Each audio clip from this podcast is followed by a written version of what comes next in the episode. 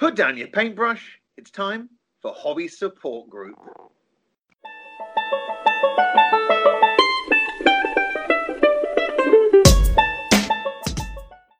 Afternoon, Andy. Hey, Tom. What's happening? Uh, not too much today. How about yourself? I was finishing my uh, Blood Bowl team, my Underworld Creepers, last night. I, I think I mentioned previously that I, I did the Goblins and the Troll. Well, now I've done the Skaven. So is, is that the whole team finished? Yep, yep, yep, definitely finished. Um, I guess I should put some numbers on their backs so I can differentiate one from the other, but um, they're as good as done, basically. Well, uh, shall we use that as a jumping off point then into uh, what we've been up to in the hobby since we recorded episode three, which was Yep. only a week ago? Yeah, I'm. I'm did, I, I think if I recall correctly, I made a, a a blood oath pact. I swore to you that I was going to really, really crack on with my abyssal dwarfs. Yes. So you'd be really pleased to know that I have since then painted uh, a nice unit of English Civil War pikemen, English Civil War firelocks, um, uh, a Panzer III, and uh, this Blood Bowl team. But the Abyssal Dwarves, I'm afraid, have seen no love. But you know, perhaps they perhaps they are forming, you know, performing a, a function of actually making you paint all that other stuff before you get to them. I know, I know, right? I really, I do, I genuinely do want to paint them and get on with it, but it's just, um, I, I, I, I, paint what I like, what I want to paint. So I kind of look in my cupboard and go, oh, what do I want to do? So, um, the Panzer Four, I did a late war Panzer Four, uh, and I know I can knock a tank out in um, in an evening, and that was super easy. I could be watching a film with the wife and um, have something on the TV. So a tank's really easy, and the Blood Bowl players. I know it's a little project. Um, I think I'm the only person who's not binge binge watching The Crown at the moment, uh, but my wife is. So she was watching that, so I just got on and painted the Skaven while she was watching uh, all that on the on Netflix. And the English Civil War stuff, I just need to get it done. I mean, I've got so much to paint, and it's um, almost a bit of a joke now. Just how much English Civil War I've still got left to paint. Like four units of firelocks, two units of cavalry, and a cannon still to go. But I think, you know, with patience, I might get it finished by next year. Well, certainly in next year, but maybe before Christmas. You're definitely sort of making progress. I think now you, you've only got like that handful of units to do. Yeah. It's much better than going. Oh, I'm not even past the halfway point yet. Um, I'm a little bit scared of the horses, Tom. I would paint them all. What I would. How many units have you got? Two units, so I have uh, 24 horses to paint. I, I would. I do them all brown or chestnut. I, I would definitely break out the wet palette and do them all in one go, and Yeah. just blend various different browns just to give them different colors. Just Yeah, and do them in a great big. I did. Uh, like my go-to way, obviously no painting sage, but my way of going to doing like a lot of cavalry is to use a really big brush and Yeah. just constantly change the colors of the paint a little bit. You know, just adding a bit more white, a bit more black, and just keep blending different colors so none of them are exactly the same color yeah, and they're all just slightly different, and then do all the harness and pads and all that sort of stuff. Sort of in nature, you know, certain coat colors always have a corresponding tail and mane and all that sort of stuff, and then there's all like specific types of breeze and socks and all that sort of stuff. But unless you are a horse person, you're just not going to know. It's the same as if you're looking at a Napoleonic, you can go, oh, that guy's in an 1812 shako, not an 1815. To 99% of people, just doesn't matter. So there's, there's no point worrying about it. I can't believe you haven't modelled the refined buttons on the utterlets of that. That's Peninsular War.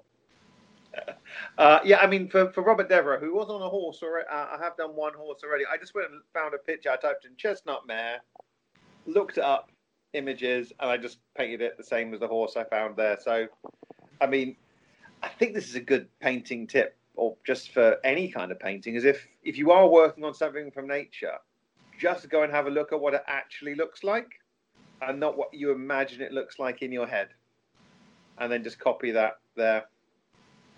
Yeah, on my horse, I had the most fun uh, painting the dragoon horses Mm-hmm. because of everything I read said the dragoons always had um, the horses which were sort of like least desirable. So I figured when you've got models that are all the same, you can't sort of make them look sort of the thinnest or the most mangy or moth-eared. So Yeah. I just sort of did them like horrible washed out blue and whites and sort of Oh yeah. brown and whites and like all the most repugnant colours that you could sort of think of for Oh, horses. these poor horses. Give a touch of mange. poor, poor horse flesh. Um, yeah, I think I think yeah, certain certain army lists in the pike and shot rulebook, the horses aren't as good, are they? That's that's again that's something you, you can factor into the game as well. I think if I if I've got two units of horses, horse, I'm going to know it's not going to be that difficult to keep track of. You know, if one has is worse than the other. I haven't looked at the rules for a while, but I think most cavalry really you just give it if they've got galloper rule or not. Um, Mm-hmm.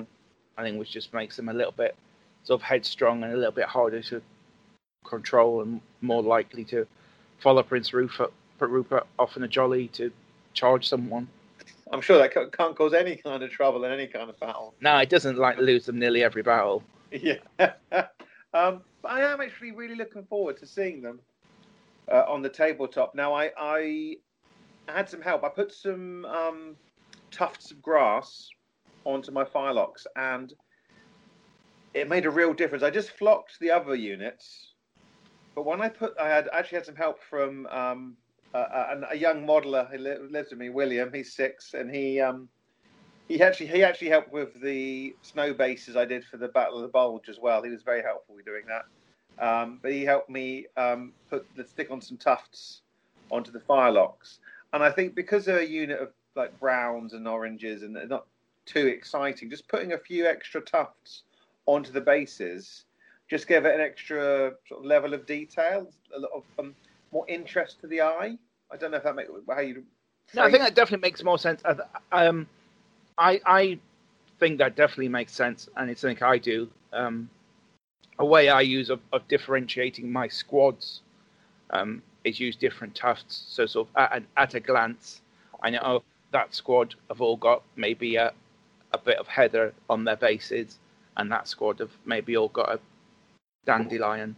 Um, you know, when they're in sort of like a, a, a carry tray, they might look a bit daft. You know, oh, why have all these stood next to a flower?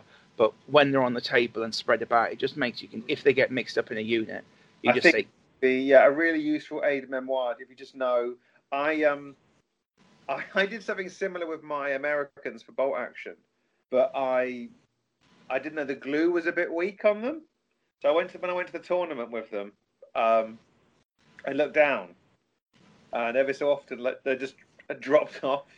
They're just rattling around at the case. It's like so. By the end of the tournament, half of the tufts are dropped off. So I, I always use a little bit of PVA, a little bit of super glue now to aid the the gluing to the base because they- are sticky, but I think it's just a good idea to glue them down. They're expensive, those tufts. Don't want to lose them. no, they are. But also, I think you know, you get, you know, it might be an outlay of like twenty quid for several packets of them, Yeah, but then they're going to do multiple armies. yeah. Right. I think, and um, And I, I've got lots of them, Tom. I buy I buy every so often I buy four or five packs, and I, ch- I check them all in the box because I think using several different types of tuft on a base looks more realistic. Like in nature, you don't look out and go, oh, unless you're fighting in like a herb garden or something. you're on a bowling green. They laid out all this, like you know, Now that's something a lot of um, sort of scale modelers and terrain people sort of do all the time. Is you know even if you're flocking a base, you don't just use one height of flock. You know you might use two mil flock, six mil flock, ten mil flock. You know you use all these different levels of flock just to give it a more realistic base. Um, I don't I don't know if I'd, I'd need to go that far, but yeah, I'd certainly yeah. With the help of William, we, we stuck loads of tufts on, and, and I think it was a big improvement. So I am probably going to go back to the models I've already done and put some more tufts on them because the the others look a bit like they're fighting on a bowling green or a football pitch. This week I was going to be after I'd finished the Romans, which I have got finished. Hey, just now waiting for the rain to stop so I can hit them with some gloss varnish and then a matte clear coat because I don't want to risk. It's really, um, it's been chucking it down every day here Mhm. recently, and I just don't want to risk varnishing them while it's still really humid and you don't. You go on misty. No. So we'll wait for a. a, a it, it doesn't matter if it's cold, but just a dry day, and then I'll, I'll varnish them up. So I got the artillery guns out and started sort of sorting out the crew to go with those. Um, and so when I painted those up, I, based them up, um, and sort of looking at them now, uh, I think the bases are are, are quite sparse. They they sort Yeah. of need redoing. So I'm going to sort of put an extra layer of uh, basing material over the top of them. Um, I, think we sort of spoke about last time about Yeah. redoing bases, and I've sort of been painting the crew up. Um, it's a real change because I haven't painted uh, any 28 mil models really for months because the project I'd been doing before the Romans, I did some 10 mil dwarves for Warmaster, and before that, I'd done some 6 mil uh, World War One Anzacs. So, sort of going back to 28 mil was, in a way, quite a challenge because I sort of thought, well, having to ke- worry about painting again and think, oh, you can't just blob things on. You actually need to be a bit more precise and highlight things. Um, took me a little bit of getting used to, um, but then sort of after what you know, it, it didn't take me long. Sort of getting to them rather than jumping straight in with some sort of anti, uh, autumn splinter monster. I sort of just did some field grey Yeah. early war dudes beforehand, and of, I couldn't decide.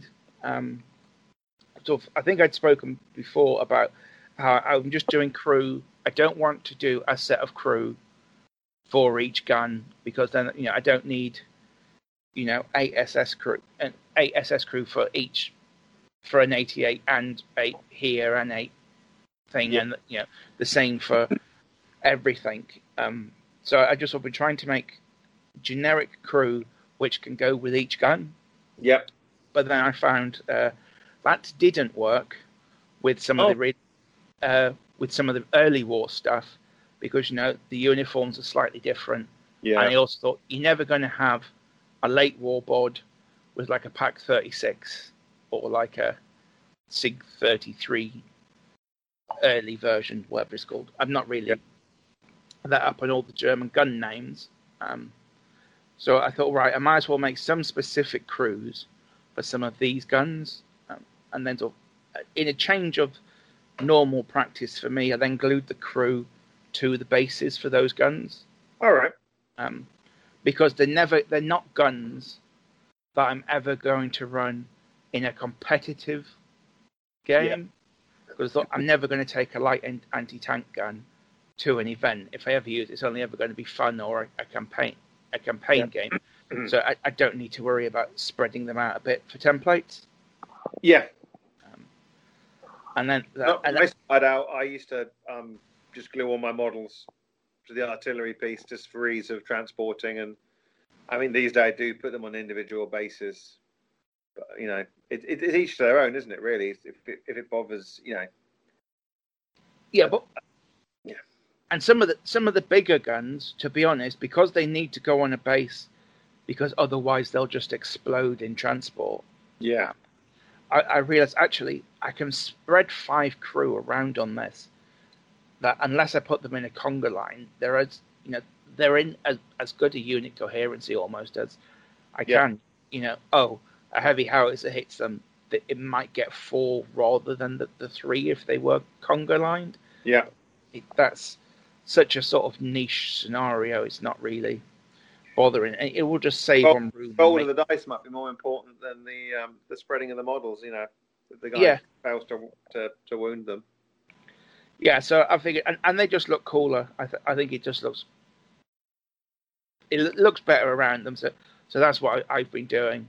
Um, and I, I'm then just going to end up with a couple of, uh, one hodgepodge crew of eight and one sort of late war SS crew of eight. So where have you picked up these artillery? Did you buy them? Are they 3D printed or? Because Uh, there are a mixture. Um, it come with the crew. uh, this is uh, something else I was just going to go on now. When I actually started going through all the crew that I've got to paint, I realised I'd got crew for most of the guns Mhm. um, because most of the kits come with crew. That's um, right. But a lot of the kits don't come with enough crew. So it might be like, for example, if I, I, I'm paying them to play bolt action with. Yeah. Was like in, in bolt action, the heavy howitzer has five crew, and you probably want a spotter. So Yeah. and I, I always count the spotters as part of the crew. So that's really you, you need six dudes. Yeah. But quite often they come with four. Yeah. Um, but uh, they are a mixture. The guns are a mixture of warlords, uh, Rubicons, and some Heer 46 hmm stuff. The Heer 46 stuff doesn't come with any crew, but the Warlord and Rubicon stuff does.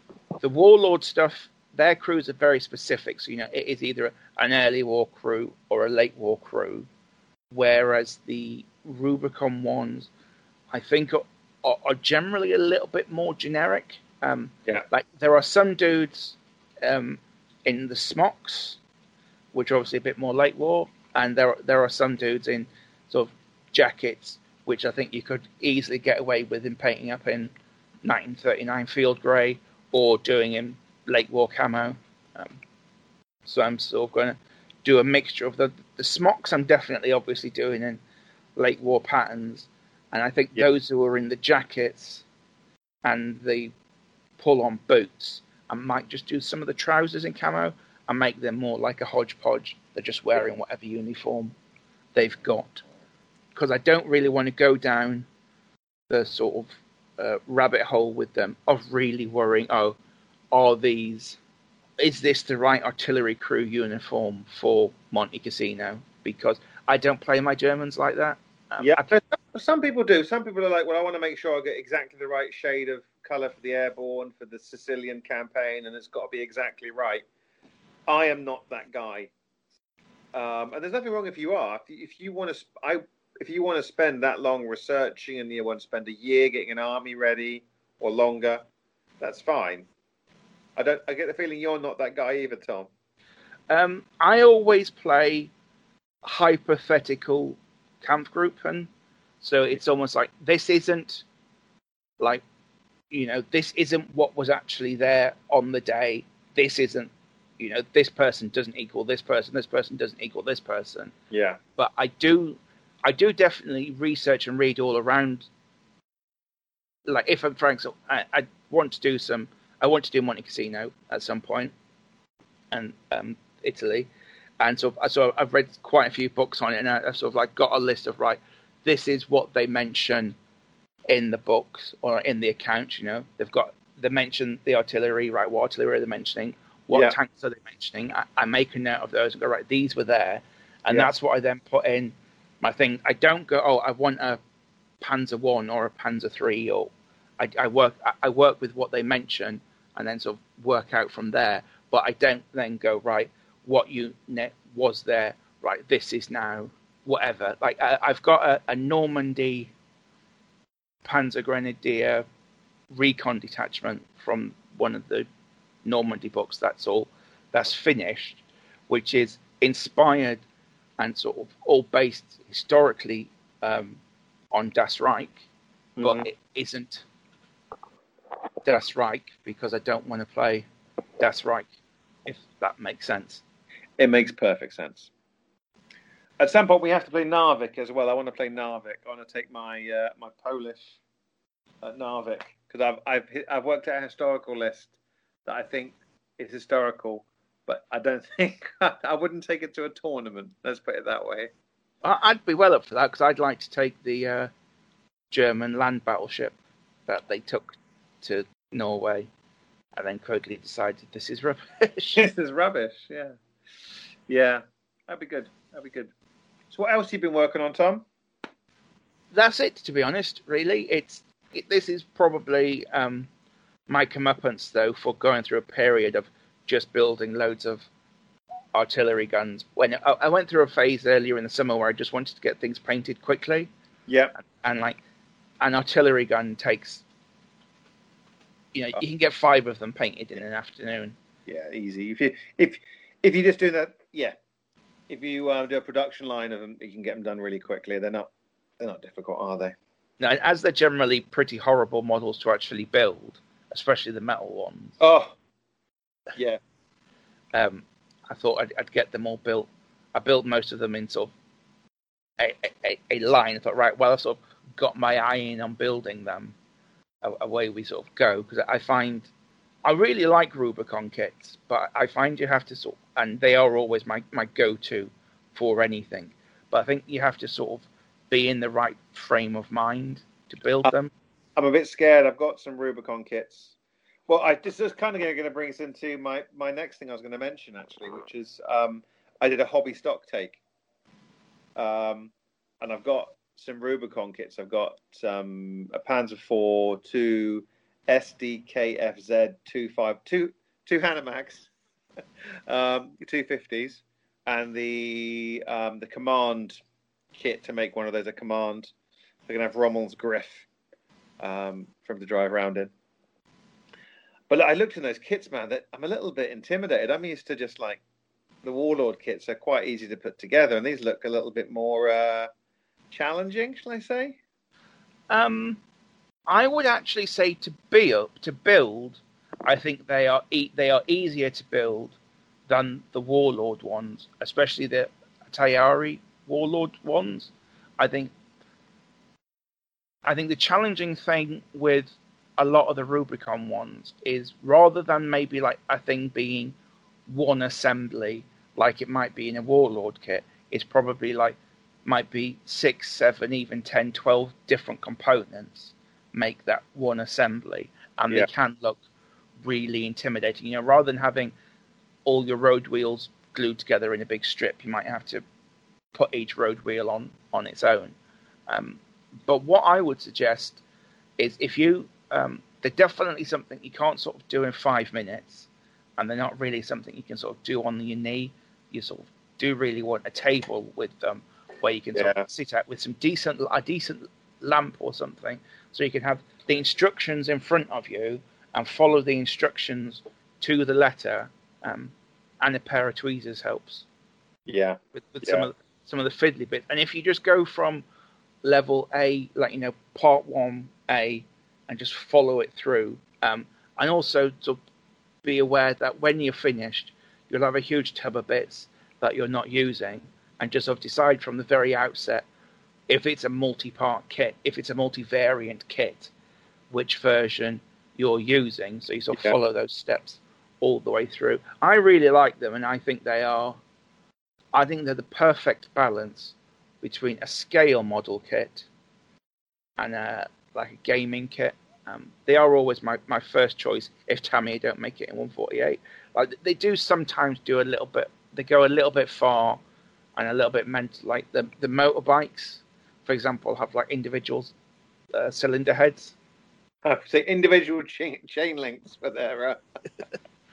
but then, like you know, you, you go up to the uh, like you're looking at something like the 148 tank kits for you know Tamiya and MiG and all those sort of things.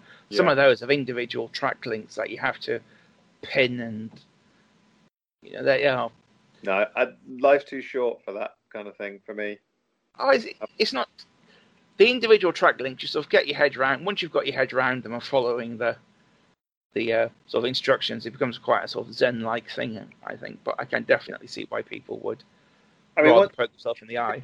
It on the um, building would be fine. I'm a little bit intimidated by the command one because it's there's like two sets of instructions I have to follow.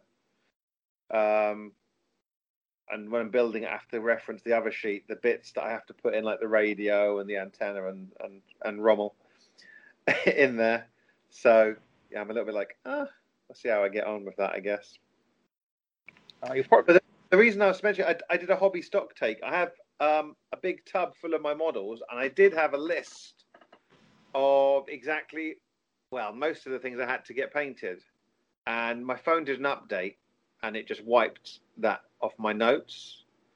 So yesterday, I took everything out of my cupboard, all the models I own, and I went through and I put them in bags, some of them, and separated them, and, and I got made sure I had an entire list of every single model that I have to to paint. Now, I've got bits box as well, and there are models in the bits box that I could you could technically say I've got like bits of Space Marine, and you could make a model from those bits, but I'm not counting those. These are actual things that I want to paint that I have.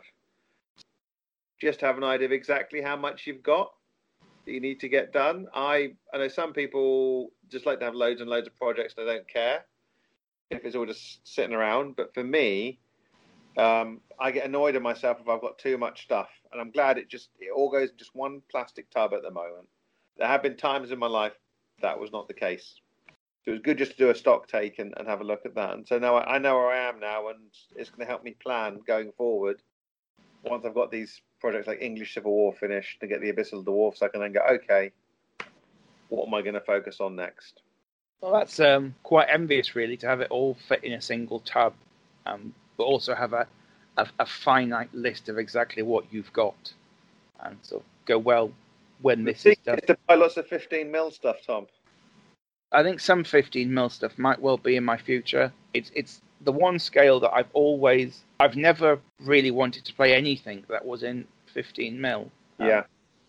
Because of for the longest time, um, the only thing I, I, knew that was in 15 mil was Flames of War. Yeah. Um, which never used to appeal to me until I got into playing bolt action, and now it sort of does. But there's like no way I'm going to be doing, you know, World War Two in 28 and 15 mil. No. Um, Although I've got some stuff in 10 mil, but that's a really limited project. I, I, think 10 and 6 mil, I think, is slightly different because you're playing a different scale. Yeah. Of game. Um, I, I, know very little about Flames of War apart from having a couple of the source books. Um, I get the impression that it's not like a huge divisional game. It's still relatively limited in scope. Yeah. So I mean, I've got for 15 mil, I've got um, a French Foreign Legion and some Moroccans, and I've got two war bands for Dux uh, Britanniarum, and then some odds and sods are just little bits that just need to be. I could probably, if I put my mind to it, in like an hour, just get them all done. That I just I've picked up here and there. I, am thinking where I might jump in with 15 mil is to do some uh, dab armies with it because oh, yeah they seem to look um, really nice in 15 mil. Like you're still using the same base sizes as you use in 28, but just having the, the, figures look a lot less crowded. And you just have, a, you know, obviously a few more of them on the bases, and it's not a, you know, it's not a multi-figure army that you're looking in. And I know Essex do like pack-ready armies for that, which I'm sort of, I'm becoming more and more interested by those sort of pack armies where you know you just buy the thing. This is the, especially where games aren't my like a main game. It's just something I want to play now and again, so it doesn't have to be the most optimized list. Just give me a, an army that's fully fine to play, and it's just all I need. Don't have to worry about having leftovers or an yeah, illegal list. Not, you're going to be collecting. It's not like okay, well, I'm going to be doing this, um, these hussars, and I'm going to be doing this British Army, and I'm going to be expanding it over time, and I'm not going to do these cannons and these batteries, and I'm going to do some, some, some scouts and some rifle. You know, it's not. If it's just going to be, I just want to occasionally want to play War of the Roses. Yeah. Two armies, off you go. Yeah, that's that's exactly why it sort of appeals to me. I, I do at some point in the medium future, I see some sort of like Hundred Years War, maybe like an Agincourt or Crécy sort of project coming into my life, but I, am not sure yet at what scale I'm going to do that. Yeah. Sort of thinking about it. Finding out what that's going to be. There's the guy, there's the blind guy who was tied up with ropes so he could ride in the battle. Are you going to model that? I can't remember because the Prince of Wales kills him, and he took his motto as his own to remember. But I can't remember what his name who he killed. Yeah, I'm surprised that nobody does that model, because um, you would think it would. It's such like a, a famous anecdote. You would think yeah. somebody would model it up. Trap um, a horse and lead me in with ropes so I can go to battle because I'm blind. It's like wow. I mean, that's some, that's pretty hardcore. But um, Hundred Years War seems to be something that like a few club mates have sort of been working on in secret because all of a sudden various people's Hundred Year War armies sort of yeah.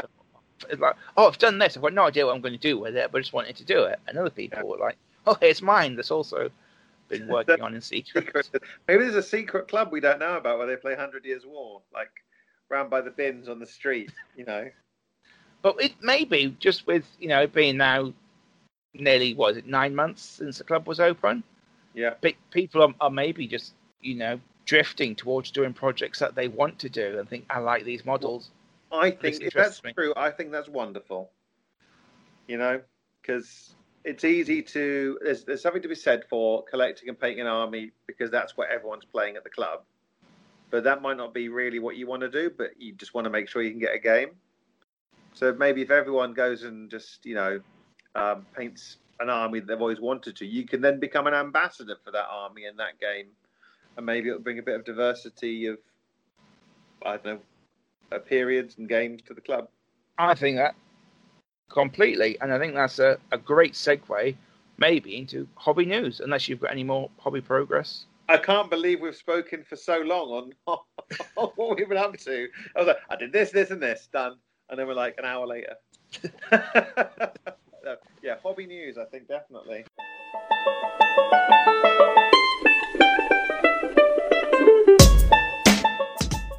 Well, this, this, isn't going to sort of interest anyone in, in maybe in, in the wider gaming community.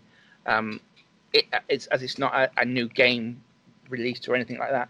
But 28 mil Napoleonics seems to have become a hot topic of interest in our, our gaming club. Um, it does definitely, especially on, on the historics group. Yeah. Um, so a bit of context, I think the main hate Facebook group has got think about 1,100 followers.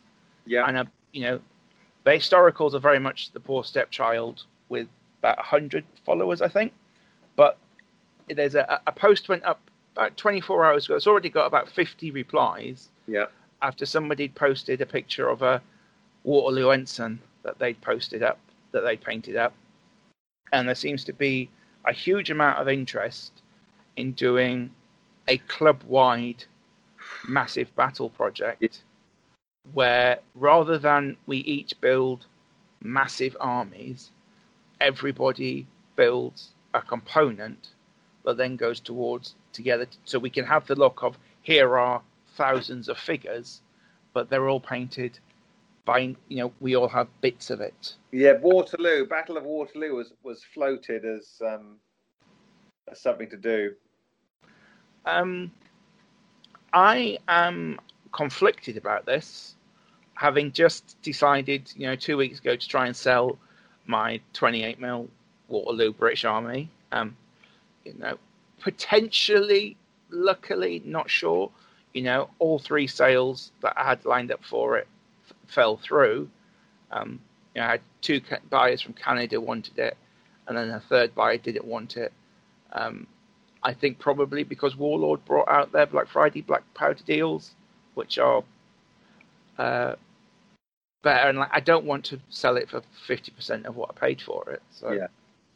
And so I, I wouldn't be distraught if I did sort of unpackage it and end up painting it um, at some point. But I don't. My prob- my f- biggest fear is that we all end up doing British, and then there's like, you know, we've got a thousand British figures on the table and 50 Frenchmen to to fight against them. That's not quite the historic reenactment we were looking for. No, like um, my ad- ad- advice and people, if people are thinking about taking it, giving it a go, is the black powder. Try and pick up either on Black Friday or any other sites you can.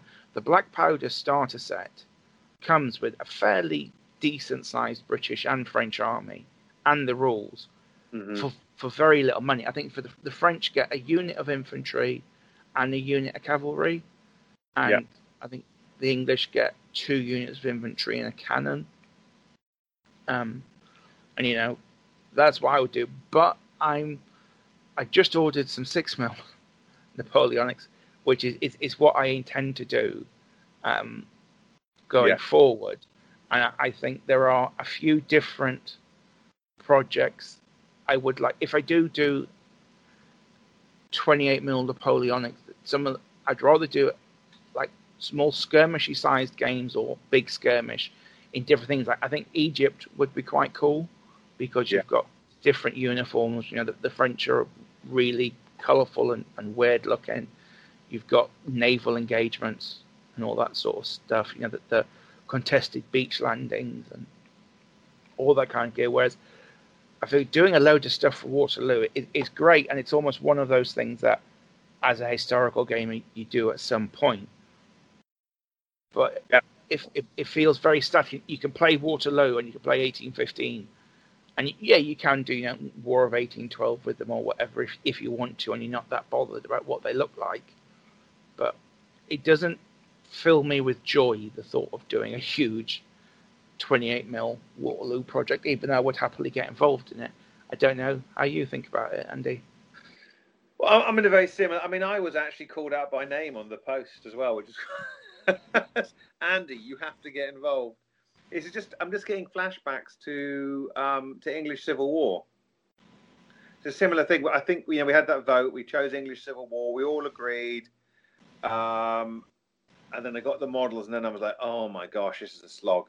And I'm still, as we, as I keep telling everyone that all the time, I'm still painting English Civil War figures and still going forward. So there's there's that, and, and I think this is sort of seen as a, as a continuation. So this is going to be the next, you know, 2021's project for us. Historical project would be Napoleonics, and and and I got nothing against Napoleonics. And just like yourself, I had bought a six mil army just just before second lockdown as a, a, treat to myself. I was like, I'll order from Baccus with a cart I'll order some six mil Prussians. It just happens I um, I won uh, a box of Prussian um, Landwehr um, during last lockdown. It was a raffle to help the NHS, support the NHS, and I was like, oh, I'll, you know, I'll put in there, and I and I won a box of them. So I have got some 28 mil Prussians here at the house, and I am very conflicted because I would really like to um, to collect a 28 mil Prussian army.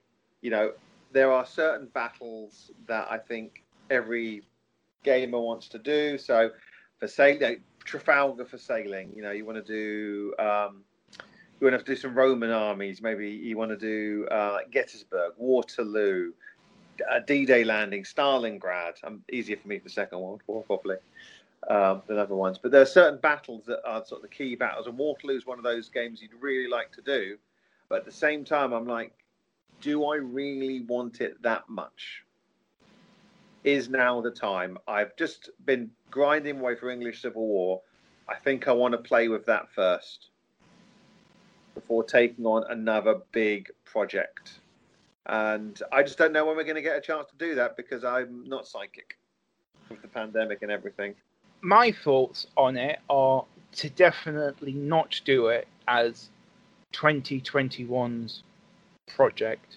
Um, I think that sends. I think number one, it sets a bad precedent that like each year we're going to do like some mass army, massive project that takes the whole year. Um, yeah.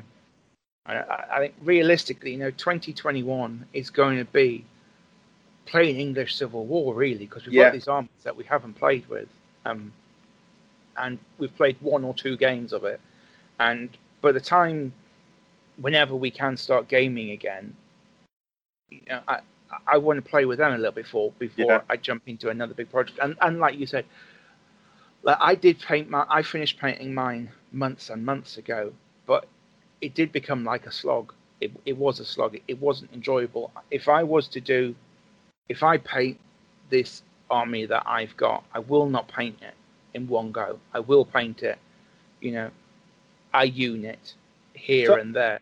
I do think, Tom, that might be, and that might be good if we were, if we were to do it. I'm not saying we are. If we were, what you could do is be playing English Civil War, but be painting the Napoleonics for the next year. So in a way, you're you're playing one game and preparing for the next season while you're playing with the models you've already got painted. I wouldn't even mind going further afield. That's in like yeah, right. As a group, or like if people want if people want to jump in and get some models, so they know at some point they're going to play with them. But say you know we are going to be playing with these at the earliest 2022. Yeah. Um, you know, could even be 2023 before we get around to playing. You know, these are because I'm looking at things now, and I don't know about you, but I, I, I think almost like with the hobby equivalent of beer goggles, you forget how long things are and how how like long into gestation projects can take, but yeah. also how how quickly time passes passes in sort of gaming um, and sort of how quickly the turnover in games and things come up that you you weren't really expecting, and you sort of jump in and you play that for a while, and then because um, I, I, know next year, sort of like we, we've talked about in other episodes, there's the Billion Suns coming yep. out, and the Stargrave, and all those yep. things that will come up, and people will want to play, and so and next second edition's coming out. Yeah, so all the all these things that sort of aren't necessarily on your radar right when you're planning these big projects come up, and just delay things. So you say, well, we're not going to be playing this for 18 months at least. Yeah. Just doesn't matter if you paint a unit every two months. Gives you a chance to collect things and buy things in deals. That's why it, it, it would. Yeah. I mean, I've got so much stuff to paint. I kind of want to get some more done before, you know, I I really want to play Kings of War. You know, um, and that needs to get done. And I know I, I can turn things out pretty quickly, as you know, but um, I'm not sure I'm ready for this level of commitment, Tom. No, it, it is that it, it's a commitment both of hundreds of hours of your time mm-hmm. and at least a hundred quid. Yeah, you know, because yeah, it's it's not. I don't think it would be as a big a financial investment as the English Civil War stuff, because you do very much have that, you know, five boxes of Perry stuff, and you've got you have three units of infantry and two of cavalry. You know, yeah, you've got a decent force, but that is going to that's a lot of painting. I'll, I'll be honest with you. As and now I'm older, it's it's not the money, it's the time. It's in, the time investment for me is is almost more important than you know, um, being um, having a, a young family. Um, you know, just trying to find. Although I'm on lockdown, so I am churning my way through pretty quickly at the moment. You know, with him being at school and the wife being at working at school as well. Um, yeah, it's for me. It's, it's the time investment, and, and I guess there is the, the aspect that we are collecting historicals.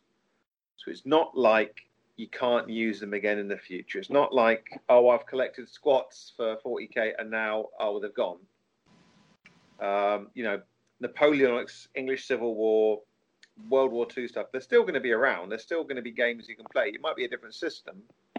Um, so you might need to go, oh, now I need actually three machine guns, medium machine guns for this system rather than just the one I was using in this system. But, you know, a few changes. But um, for me, yeah, it, it's the time investment and, and being absolutely sure that that's what I want to do. You know, do I want to take another project on when I've still got projects here that need to be finished? I've ordered myself some more Blood Bowl stuff. Uh, purchases, I guess it's hobby news, isn't it? Um, I pre-ordered the necromantic uh, dice and the necromantic board pitch for Blood Bowl. Although I haven't actually pre-ordered the team because it was too much doing in one go. But um, if you don't order those dice as soon as they come out, I hesitated to order the dice because if you don't order them straight away, they sell out. They're sold out. And like I actually ordered the dice and the pitch from two different like two different companies because I couldn't get them from the same company because one had sold out of the dice and the other one the bought the pitch was so much cheaper. It was cheaper than the postage, so actually it was worth me ordering it from them and saving money. Yeah, I've no idea why they do that with the dice because they sell out on pre-order and then they're on eBay for thirty quid. It's just yeah. There was some really nice ones. There were like purple glow in the dark ones. I, I, I wanted to order them, and I was like, oh, that, that, and then I just couldn't get them. It's just like, yeah. that's why I'm going to get on now and order these while I can, because um, I do plan to do uh, a necromantic team. That's why I had to finish these these underworld creepers off. So I plan to do a the, a necromantic team as well because uh, I've got an undead team. I'm going to do a necromantic shambling undead and a necromantic undead one. Um, I also ordered some flop It was on sale. One of them, but retail. A Dark Sphere had a little sale on some flock. Uh, so I thought, while I'm paying the postage, I might as well chuck some flock in there. And I also ordered. This will be exciting for you. Some chain trackers for Keyforge. they were really reduced. They went from like nine pounds down to two pounds, and I thought, well, I'll get a couple of those to use. Um, I, I really like Keyforge. and We were playing a little bit of it before lockdown, and then lockdown happened, and we haven't played it since. But yeah, I figured for, for a couple of quid each, a little disc, and you turn it, you turn the little wheel, and it, it doesn't. I thought, well, two quid in the sales. I'll grab that as well. No, nah, I That's... think Keyforge is a just jumping in there. I I think Keyforge is a one of those really fun games. Just, you know, chuck in your bag, and yeah, I think we quite yeah. often play it in the pub when we just not even at the club, do we? When if we yeah. for a drink after work, it's just just meet up, have a quick game. And I've got about twenty decks or something, and you just you just grab a couple of random decks, and you just can just. I don't. I don't think have the long. It's not. I don't think it will. I think it's still going. I think there's some, some new sets coming. I don't think it's going to have the longevity of um, Magic the Gathering, but you know, if you just pick up a couple of decks and, and each each one, the thing about Keyforge is each deck is unique. There's no one with the same artwork or the same name. Each deck's unique. You buy a deck, and it's that's just what it is, and you and you play with what you have, and you you work tactics and strategies using the cards that you have, and it's you know it's just good fun. So I'm glad I've got those. But talking about stock and supply, this is the other thing. Um, I've been thinking about. I've, hear, I've been hearing grumblings on the internet um, this Christmas, don't say it. This Christmas, last Christmas, uh, this Christmas, um, stock levels might be low, uh, and that people are finding it really hard um, to get stock of things because there's the things coming from China.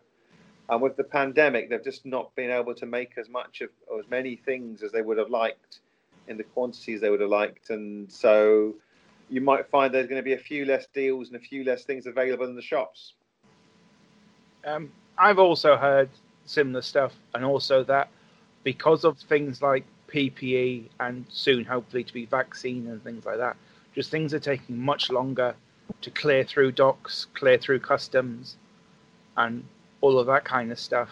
So that could why that could well be further reasoning why a lot of the deals and the you know the Black Friday sales and things which people have become accustomed to have been a little bit more underwhelming this year. Yeah, that's what I thought as well. Maybe it's just they don't want to do too well. They don't want to sell too much because maybe they can't fulfill all the orders. And I know uh, last year Warlord were really struggling to get the Black Friday stuff out. I think they had they actually recruited a whole new person just so they could get uh, the, all the orders out because they did so well and almost uh, a victim of their own success.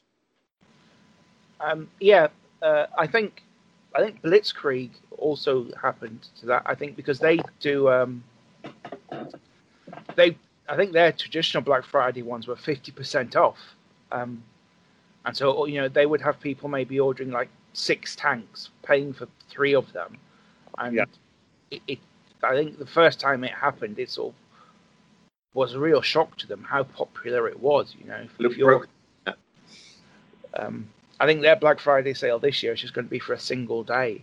Um, yeah, yeah. But uh, I don't think I will be really partaking of it because I just don't need that much from them. Um, I've got I've got loads of things to paint, so I just I think this is going to be. I'll be interested if they do um, sprues um, at, at Warlord, like single sprues, and maybe. I mean, there's, there's a Stuart with like three pounds knocked off, and I'm like, I've got two Stuarts already. A Stuart for fifteen pounds. I'm like, I'm not that excited by that. It's not going to make me go and buy three of them. Um, no, it's like uh, just to talk about Warlord specifically. I found most of their deals and sales, to be honest, aren't still aren't cheaper than if you just buy them from a third party with a twenty percent off. Yeah, you need to add up and go, okay, how much is this going to cost me? How much would it cost me to go and buy this somewhere else just with a you know a retailer discount? I mean, you should always do that anyway. I mean, there's something to be said from. Um, I have spent money with Warlord this year, and I chose to go directly to them to spend it with them because I wanted to support them during the pandemic because the last thing I wanted was for Warlord to go anywhere. Uh, anywhere all. I know I play I play bolt action and I you know I play pike and shot and I and Hail Caesar. Um, so I don't want them going anywhere anytime soon. So I did, you know, make a choice that okay, I'm going to spend some money with them directly, just to make sure that they were going to be okay. Not, I don't know if they are in trouble, but I just wanted to make sure they weren't. Um, yeah. What point was I making, Tom? About st- Christmas stock levels and that sort oh, of thing. So I don't know. I don't know. I don't know. I think just um, keep that in mind when you're planning for Christmas that you know you might pre-order something, but um, you know maybe because I've had it before. I ordered.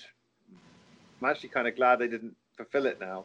I ordered the Genestealer Cult dice from a store, and they ordered 200. I think they said, and they only got sent 20. I'd say 180 people were were let down, and they had to say, "We're really sorry, but what can we do?" So yeah, I, I genuinely, genuinely don't understand the reasoning behind the like false making the, the dice so limited that so many people are uh, disappointed with them.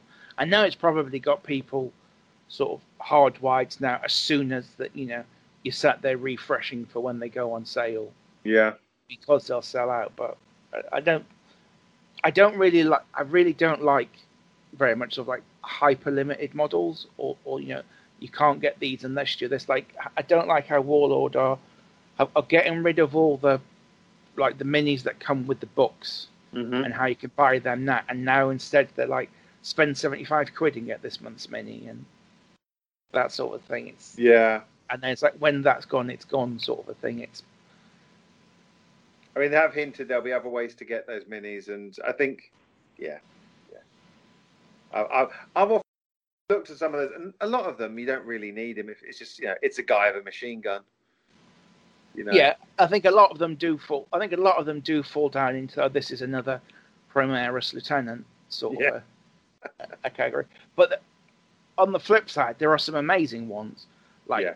the, the Winter German carrying the other guy, the yeah. uh, sniper from the Stalingrad box. That's a amazing model. Um, but anyway, this isn't the gripe at Warlord. I. I was like, talk about gamers moaning. We get a reputation moaning. All we're doing is moaning. I'm like, I'm like, hey guys, just just just keep in mind there might be stock levels. And we're and then we're both like, well, I think they should give us more money off these products because it's November and it's there's an American festival going on. So, did we have a topic for today? We've been talking for a long time. Was there a topic?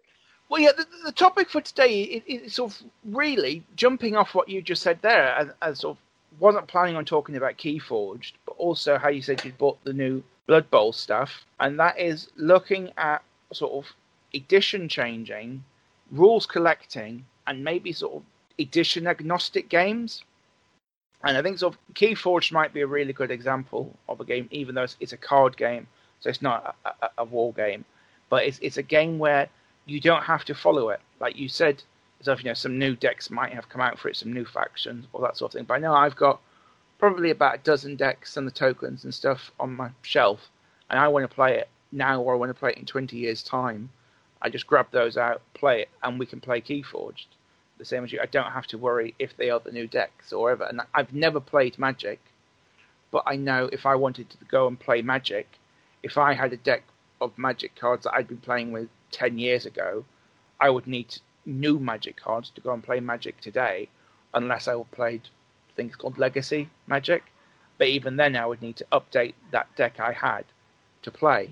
Um, so I think there is definitely something for playing, having games which are sort of stuck in a point in time so they don't change. So once you've got them, you've got them for good. Evergreen, evergreen games, always, you know, um, that's it. Yeah, I, am A, I, there's, there's Keyforge decks that I've got. I can pull them out anytime and play with them and put them away because it's all it's self-contained. It's like having a board game, I guess, or or something of that nature.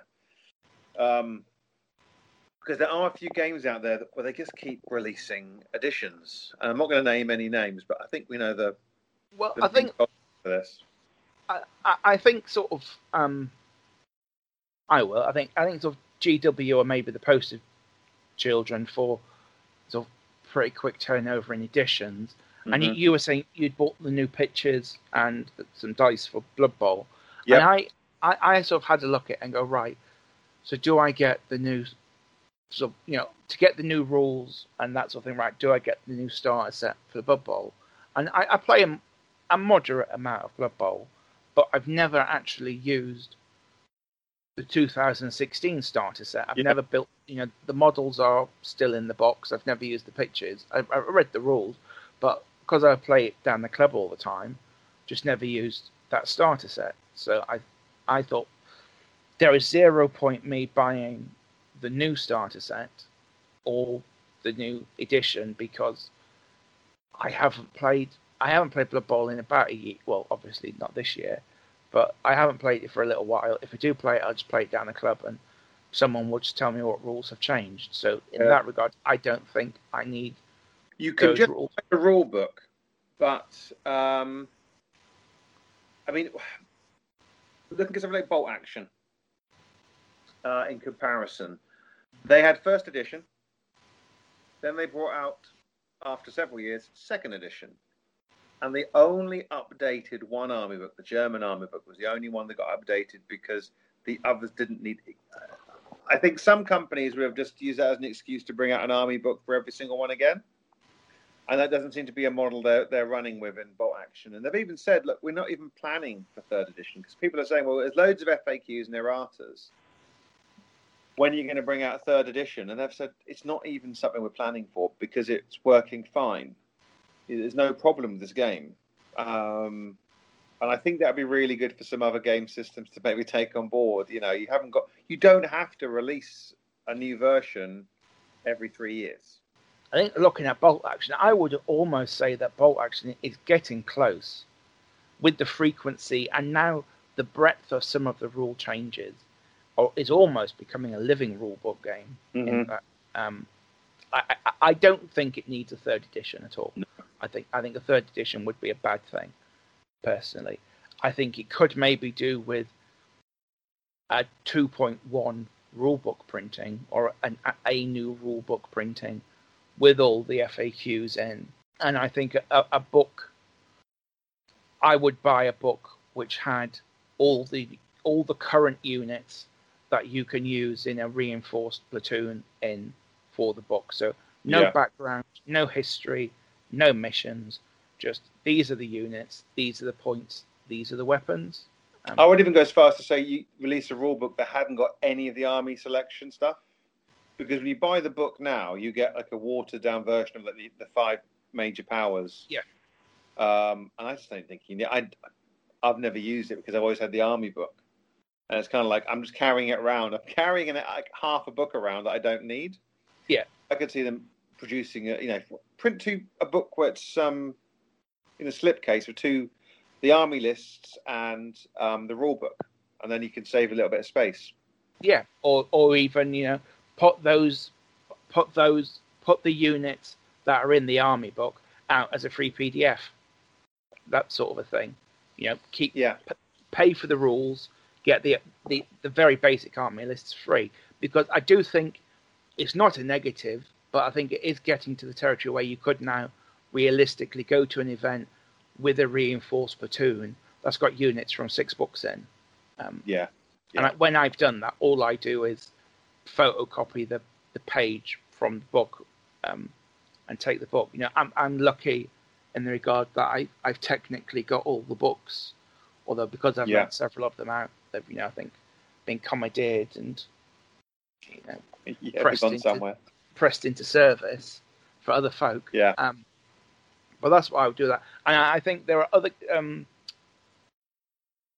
Meg uh, that has a, a, folder where you, you print out the rules. You, you, buy the rules and it comes in a folder. If they update them, you just print out the new sheet and put it in the ring binder, and that's, that's so you know you don't have to. You know, oh, we've made some slight changes. You just print out the new pages, put it in the ring binder which good idea. I think is brilliant. Um, and I think Infinity does. They do their rule book for free online, so you just have to print it.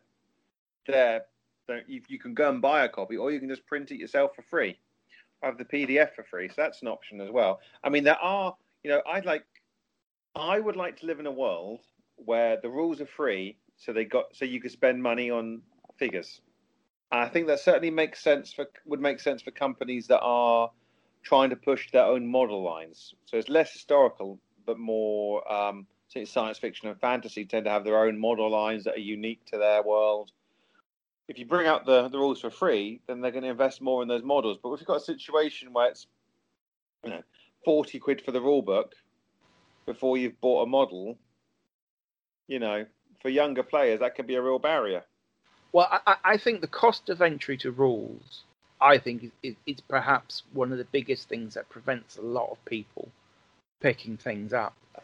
Like as a person who's earns his living through writing books and you know selling books, I'm not you know.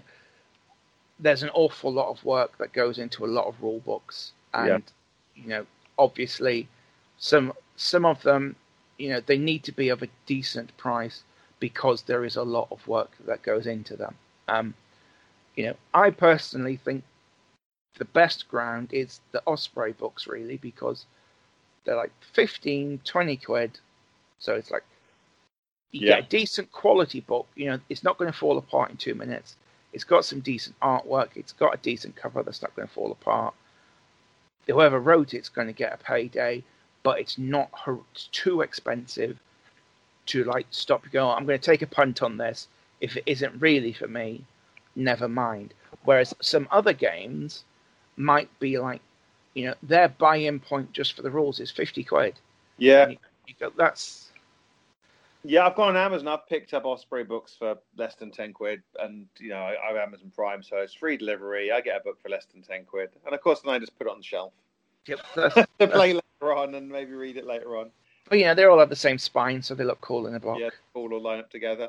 Um, and again, I always forget the Bolt Action is an Osprey game, but what I like about their campaign supplements is it's not like in other to oh you need this supplement now. It's just, this is going to be supplementing this army. You got to buy this you know if you haven't you're playing your army suboptimal. It's okay this is the uh, the battle of the bulge. And this has the campaign rules and extra bits for playing the battle of the bulge. If you're playing in north africa you don't need it. Exactly. Like a generic game, you don't need it. It's there if you want to. If you want it, it's there, but it's not a, a must-have. So you can you can pick and choose. I've only got um, a couple of the campaign books because I only wanted to pick up a couple of the campaign books. I didn't have to grab everything. I, I, I would say in none of the campaign books is there anything that you have to have. Um, yeah. I think uh, Fortress Budapest, I think, is an amazing book in that it does give you a different way, and I would say prob- it gives you a better way to play Hungarians and allows you to play mixed forces, um, like mixed Eastern Front Axis forces, which none of the other books do.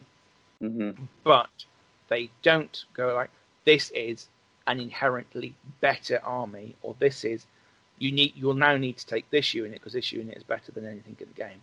And like definitely what none of the books do is like undo the breaking that the previous book had done. So, you know, if, if a book comes out with some fantastic tanking, the next book doesn't come out with some equally amazing anti-tank option. Oh yeah, I mean, I, I that was one thing I was annoyed. That annoyed me with another game. it was the it was the power creep of like, oh no, this is the ultimate tank. No, this is the ultimate. Oh, oh no, there's another ultimate tank. No, we know with World War Two, all the tanks they had. Here they all are, and here's what they did. And with the way that the Bolt Action tanks work, you know, nothing's ever going to be that overpowered except maybe Stuart with too many guns on it. Um, but yeah, it just it just just no, you know, if you've got a, a, King Tiger, you pretty much got, you know, the biggest and best tank the Germans ever had. I know they had a couple of Mauses, but we won't talk about those. They, they didn't really get see service. Um, yeah, it's just it's just yeah. I just I just like that aspect of the game that you you haven't got this constant oh this is a paper, this is scissors, this is rock. You know, just always getting better and better and better than the last one. Yeah, and it also it, it works across games. It doesn't matter what game you're going to play. Sort of looking for that sort of an evergreen sort of game in a way. You know, you've got like King Tiger. It's always going to be a King Tiger. It's not going to be a, an anti-grav King Tiger or a, a King Well- Tiger. Unless you want to, you can, if you're playing Seven TV and you want to do a little adventure where you're the Germans of the German war machine has created a hover tiger, that might be quite a fun little game to play. But I think the tiger would be more a piece of scenery you were fighting over. So I've not just not to constantly dump on, on 40k. Oh, 'cause really I moany want- we? We're really moany, Tom. Why we, are are, we we, moany? we have got a Moni Tuesday morning. Um, but I know this uh, new edition of 40k came out. Uh, it came out this year, didn't it? This Yeah. is this is the first edition of 40k where I didn't get the new rule books. Um, yeah, same here. The club went to a doubles weekend at Warhammer World, so signed up for that. Uh, me and Aidan went and played in that. It was it was a, fun weekend to play that, but I had played like one game of eight as practice, just to sort of get my eye in a little bit before we went and played. Went and played those five games there, and that was the entire 40k eighth edition I played on Yeah. the rule books because it was it was there playing that weekend. I thought, here I am with all my friends playing cool looking with cool looking models on amazing tables. hmm Weekend away should be really fun. Was had a lot of fun, but the gaming part of it just did not do anything for me. It was just Yeah, I um I dropped out. I, I had I liked like sixth or seventh. I, I I liked Horus Heresy. I liked sixth and seventh edition, and eighth came out, and I just I just didn't enjoy it. And I played two or three games, and it just I was just like no. And then the, they started bringing out Primaris models, and I thought, do you know what? This is this just isn't for me anymore. I put held my hands up and said, look, you know, I can see my army is going to quite quickly become of Marines is going to be outdated, and I'm going to make the choice now not to make that jump into buying Primaris Marines, and I will bow out of 40k because I think I've I've I've grown up. I'm, I turned 40, and magically I, I want to play historicals. I just think there are better games out there to play, and, and I you know I don't regret playing 40k. It got me into you know tabletop wargaming, and then you know worked for Games Workshop um, for a while, and you know I played lots of 40k and I really enjoyed it. But it just it wasn't scratching the itch anymore. It didn't excite me anymore. I just you know it just wasn't what I wanted to do. But um, step off this. we're, we're, we're Donny Downer at the moment, but you know I think uh, Games Workshop uh, they make some of the best models out there, really nice models, and you know they are really good at um, getting people into the hobby. They're really completely. And I, as you say, the people's gateway to the hobby. They do amazing work. Like so, the the models are are simply amazing. A, a lot of them, I think, and there is absolutely nothing wrong. Like, please don't listeners don't think I'm dumping on like 40k or 40k players or anything like that. There's if it, it's just horses for courses and what people's tastes are. It's just no longer does it for me after 20 odd years. But saying that, I still really love Rogue Trader and second edition stuff. And I was last week, uh, me and Ed had because he's painting up his second edition orcs, and we had a, a long conversation over those. Uh, how you know the, the, the brilliant models, how we want to play, it. and I think he's built up a here we go warband sort of using those rules and sort of tracking things down and sort of steering us again back onto that thing of um, Evergreen. evergreen rules. You know, I think sort of like a lot of us probably maybe enjoyed 30k when it came out because it was oh here's the modern version of these models that we we liked when we were kids but couldn't Oh, necessarily afford. Yeah. Um, and I know a few of uh, my friends from the north of England. They've actually got back into just playing like Rogue Trader and Second Edition. You know, This is the game we were playing as a kid because Mhm. these are the armies we've got, and you you know, 20, 30 figures is a Rogue Trader army. You don't need millions of them, and Um, I remember play. I I actually played Rogue Trader back in the day, and, and second edition. And you look at how tiny the armies were then compared to how big they are now. It's crazy how much. Yeah, how smaller they are. But you can go back and, as long as you have an opponent to play, you can go back and play any old rule set you want to play. Um, if you want to play a tournament, it starts to get a bit more difficult. I know Epic, for example. I know there's Adeptus Titanicus is out there, but it's like online.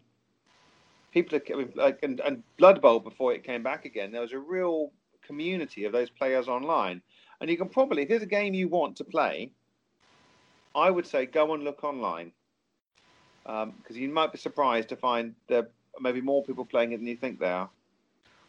Yeah, I think we were talking recently about Pony Wars, wasn't we? Because yeah, I, I couldn't quite work out why there was such enthusiasm for it coming back, but then it sort of appears it sort of never really went away. It sort of maintained its popularity the whole time, even while it was out of print and stuff.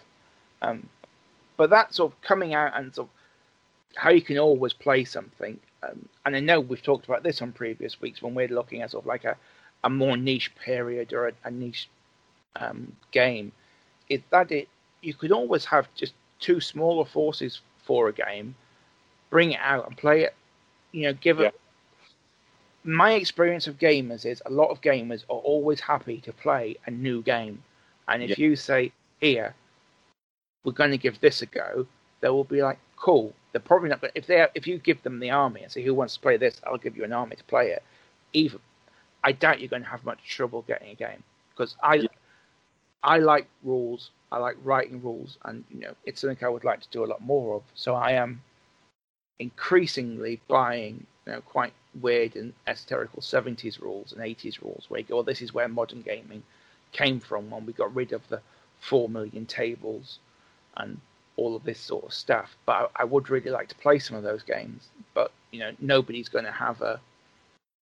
I can't see any of the books with me at the minute, but no one's going to no one's going to have a force that's written up from a 1978 paper-bound Renaissance rulebook. Well, you never know, Tom. I remember all these people coming out from the Hundred Years' War, out, of the, out from out of the woodwork, suddenly appearing from nowhere. You know, you never know.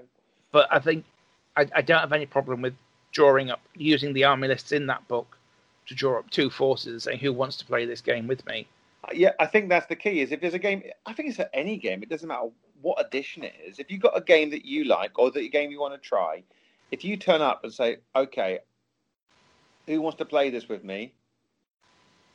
I mean, the issue is if you haven't got a games club, but then you have to start looking a bit further afield. But we are lucky in having a really good base of players at our club. We can go to, um, you know, Neil. I, I think Neil would Neil would play me at pretty much anything. Um, hi Neil. Uh, but you know, you just just just put a message out and just say I want to play this, or you know, and just someone will. If you've got both the forces, I'm sure someone will give you a game. I, I'm in complete agreement. Um, I, I think also there is no. I think we've. Uh, think else that's you know, maybe came out probably before we started doing hobby news in the podcast was the new version of Hero Quest. Oh yeah. And like I, I've got, I haven't got a complete version of Hero Quest because I haven't got all the add-ons. Yeah. But I have got a like full version of the original box of Hero Quest because yeah. I suppose, like many nerds, once I sort of started earning money as an adult and had some disposable income, I wanted to buy the stuff that I sold when I became a teenager and was chasing girls and beer. Um, so I, I, buy a second-hand copy of Hero Quest. So I bought a second-hand copy of Hero Quest years ago. Yeah. And it, it wasn't cheap, but it was like a fraction of the cost of the new version. Yeah. And and then when the new version came out and people were sort of fawning over and going, "Oh, this is fantastic!" It's like 150 quid, I think, um, with Japan. I was like, "It's just the same game." I was like, "Do I need it, or if I want to play Hero Quest, which I will admit I have never done, since I bought the bo- since I bought it, do I need the new version to play, or will I get just the same kick of playing it if I ever do decide to play it again out of the original version? I was like, yeah, I am more than happy to stick with the original version, and I'll get you know it is on my to do list to paint it up because I thought it would be cool to have it all painted up. And I was like, that's where I just sort of addition creep and something. I don't having that one, playing it round, I don't feel like I need to get the new version. If I didn't have it, then I might well buy the new version, but I don't see the need to replace it. And something similar um, is really with the, the new Frostgrave version that's come out. I, I really like Frostgrave, but I'm not going. And early, I think it was last year, we had a, the club had a, a Frostgrave weekend where we Yeah. all played it. And I think if, if the club does something like that, I will then, and we say, right, we're using Frostgrave version two, then obviously I'll get the book for that.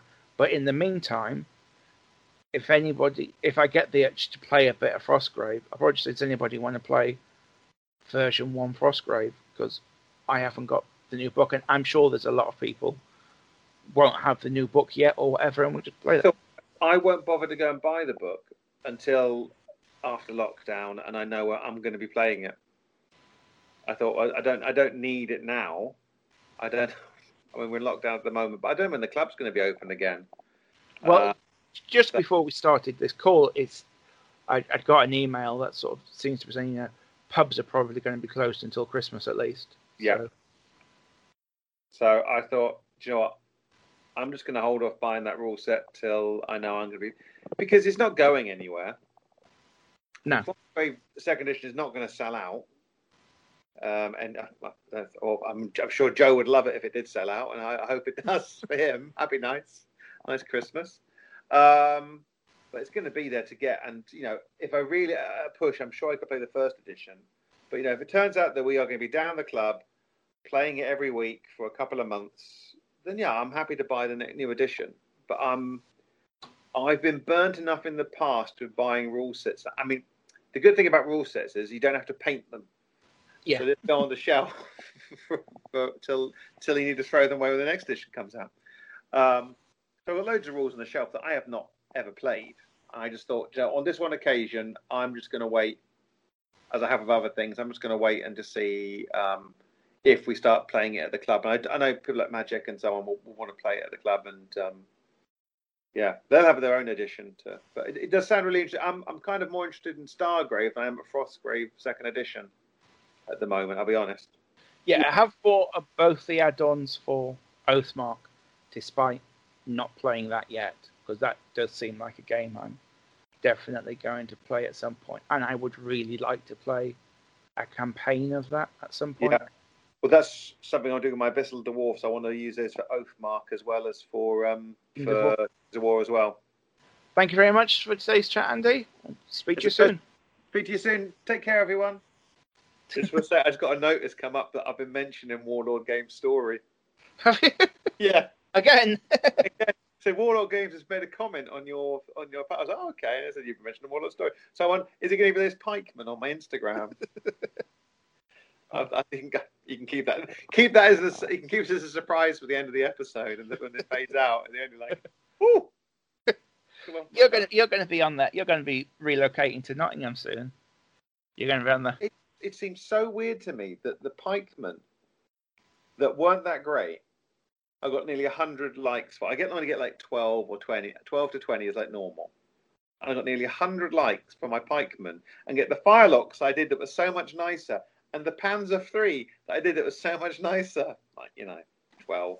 I'm like, why? How, how does this work? How uh-huh. does this work? That's the internet now.